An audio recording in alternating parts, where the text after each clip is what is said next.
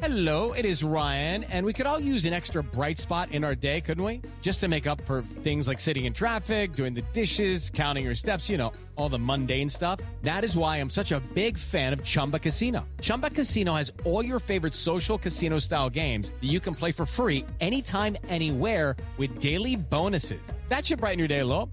Actually, a lot. So sign up now at chumbacasino.com. That's chumbacasino.com. No purchase necessary. VGW Group. Void were prohibited by law. See terms and conditions. 18 plus.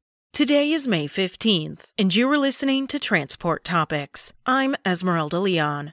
Mitsubishi HC Capital America provides flexible financing solutions to its commercial dealers and partners across the entire transportation industry, from light duty vehicles to over the road trucks and trailers. Visit MHCCNA.com today.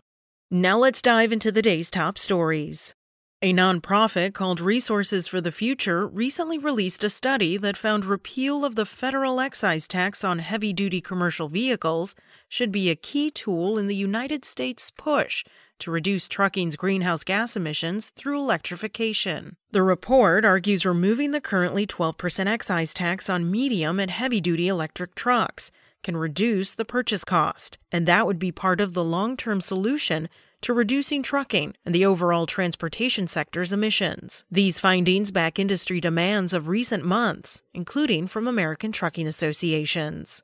A group of suburban Chicago communities is appealing the recent federal approval of a major rail merger that is expected to bring more freight trains to parts of the area. In the appeal, filed May 11th in the 7th U.S. Circuit Court of Appeals, the group of nine communities argued against federal regulators' decision to approve the $31 billion merger of the Canadian Pacific and Kansas City Southern Railroads. The group, known as the Coalition to Stop CPKC, wants federal regulators to conduct an additional study on the potential environmental impacts of the merger in the Chicago area.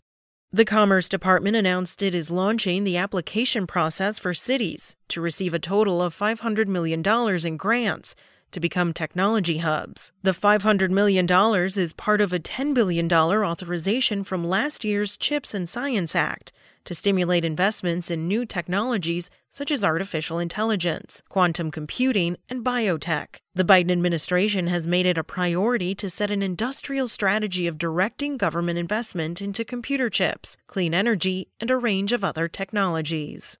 That's it for today. Remember, for all of the latest trucking and transportation news, go to the experts at ttnews.com. Spoken Layer.